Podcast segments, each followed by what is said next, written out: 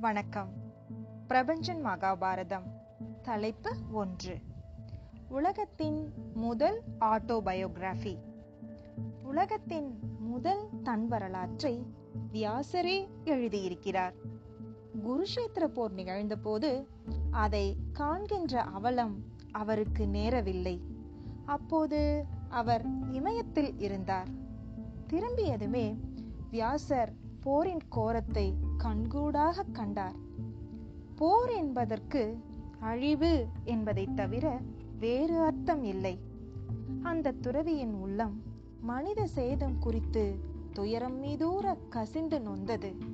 இந்த பேரழிவுக்கு தன் பிள்ளைகள் மற்றும் தன் பெயரர்களே காரணம் என்பதை அறிந்தபோது அவர் அமைதி இழந்தவரானார். எங்கிருந்தோ இசை ஓசையும் வாத்திய சப்தங்களும் கேட்டுக்கொண்டே இருந்தன. தருமன் அஸ்தினாபுரத்தில் வெற்றி வீரனாக ஜெயம் கொண்ட பேரரசனாக மகுடம் சூடும் விழா சத்தம் அது என்று வியாசரின் சிஷ்யர்கள் சொன்னார்கள். அப்போதுதான் அவர் மனத்தில் அந்த வித்து எழுந்தது. எது ஜெயம் எது வெற்றி எவன் வென்றவன் எவன் தோற்றவன் யுத்தம் நடந்த குருஷேத்திர பூமியை காண அவரை சிஷ்யர்கள் அழைத்துச் சென்றார்கள்.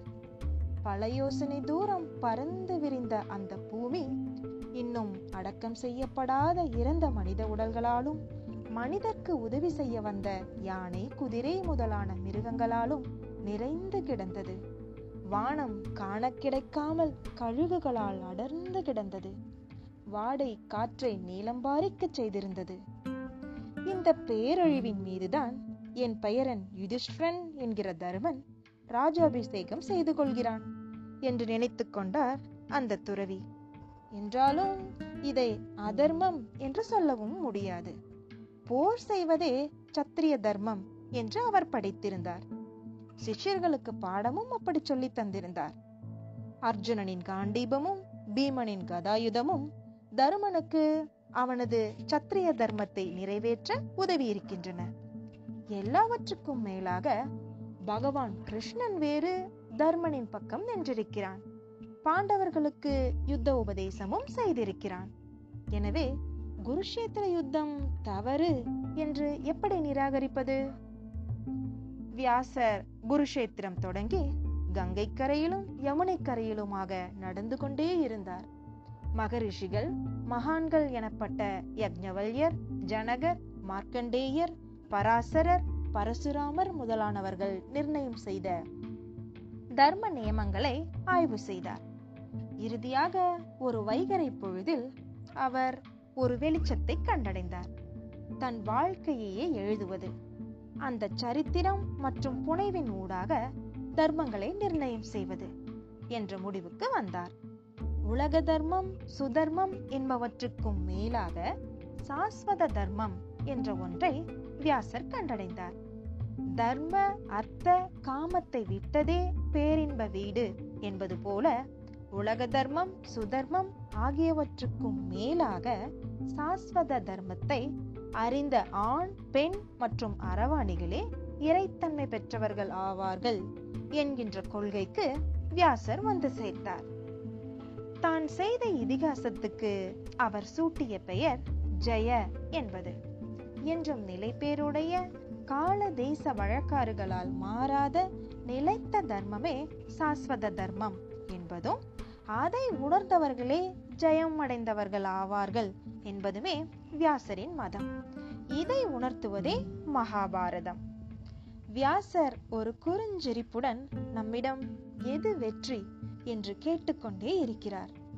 அவரது படைப்பை முதலில் கேட்ட அதிர்ஷ்டசாலி விநாயகரே ஆவார். தன் மாணவர்கள் வைசம்பாயனர் ஜெய்மினி மகன் சுகருக்கும் வியாசரே ஜெய கதையை முதலில் சொன்னார். வைசம்பாயனரே முதன் முதலாக பொதுமக்கள் கேட்புக்கு இந்த கதையை கொண்டு சென்றவர். இக்கதையை சொல்ல வைசம்பாயனர் தேர்ந்தெடுத்த இடமே மிக அற்புதமான இடம் பொருத்தமான இடம். அர்ஜுனனின் மகன் வீரன் அபிமன்யு. அபிமன்யுவின் மகன் பரீட்சித்து. இந்த பரீட்சித்து சாபம் காரணமாக பாம்பு கடித்து மாண்டான். பரீட்சித்தின் மகன் ஜனமேஜயன் பழிவாங்குதல் உணர்ச்சியுடன் பாம்பு இனத்தையே முழுவதும் கொல்லும் பொருட்டாக சர்ப்பயாகம் நிகழ்த்துகிறான். பாரத வருஷத்தின் பெரும் ரிஷிகளும் அறிவாளர்களும் பொதுமக்களும் கூடியிருக்கின்ற அந்த இடத்தையே வைசம்பாயனர் கதை சொல்ல தேர்ந்தெடுக்கிறார். அப்பனுக்காக பிள்ளை பழிவாங்கும் ஏறக்குறைய ஒரு போர்க்களத்தையே பாரதம் சொல்ல தேர்ந்தெடுத்தது ஒரு சாதாரண நிகழ்ச்சி அல்ல. ஜனமே ஜெயன் யாகம் முடியாமல் தன் லட்சியத்தை இழந்தான். வியாசர் ஜெயமா? என்று கேட்கின்ற இடம் இது.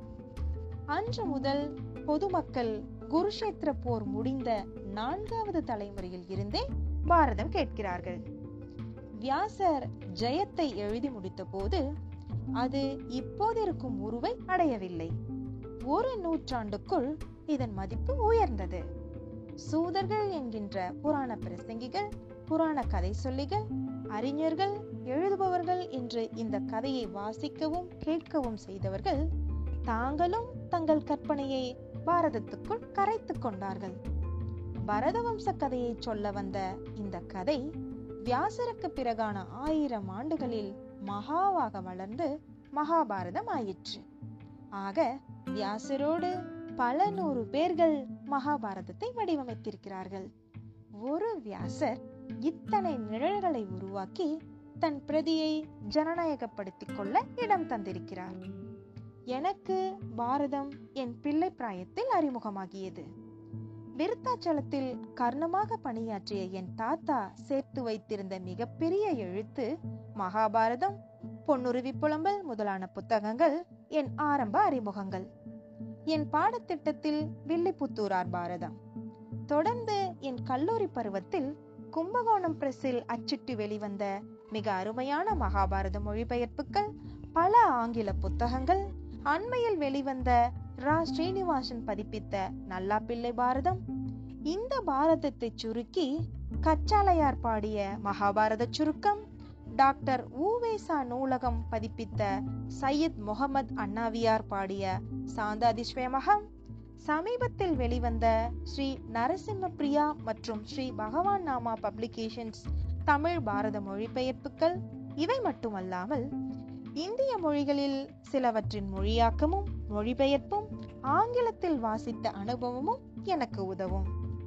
தமிழ் கன்னடம் வங்காள நாட்டார் கலைஞர்கள் வடிவமைத்த தனித்தனி பாரத பாத்திரங்களான அர்ஜுனன் பீமன் அரவான் கடோத்கஜன் கர்ணன் போன்றவர்கள் தொடர்பான நாடக மற்றும் கூத்து வடிவங்களை பார்த்த அனுபவமும் எனக்கு நேர்ந்திருக்கிறது. பீட்டர் புரூக்கின் படம் என் நினைவில் இன்றும் இருக்கிறது. இதை எழுதி கொண்டிருக்கும் இந்த நேரத்திலும் எனக்கு தோன்றுவது இதுதான். மகாபாரதம் போன்ற ஒரு படைப்பு உலகத்தின் எந்த மொழியில் சாத்தியமாகி இருக்கிறது? வித்தியாசமாக ஒன்று போல ஒன்று இல்லாத எத்தனை பாத்திரங்கள்? மகாபாரத மனிதர்கள் என்னை தொடர்ந்து நிரப்பிக்கொண்டே இருக்கிறார்கள். எத்தனை உன்னதமான மனிதர்கள்? எத்தனை உண்மத்தர்கள் எத்தனை அற்புதமானவர்கள்? எத்தனை அற்பத்தனர்கள்? ஆக அவர்கள் மனிதர்கள். அவர்கள் யுத்தம் செய்து கொண்டே இருக்கிறார்கள். ஒரு சமயம் எதிரிகள் என்று அவர்கள் நினைப்பவர்களுடன் ஒரு சமயம் தங்களுடன். வெற்றியாளர்கள் கழித்து ஆடுகிறார்கள். அவர்களை பார்த்து வியாசர் எது ஜெயம்? என்று கேட்கிறார். தோல்வியாளர்கள் துவண்டு விழுகிறார்கள். வியாசர் எது தோல்வி? என்கிறார். இத்துடன் தலைப்பு ஒன்று நிறைவு பெற்றது.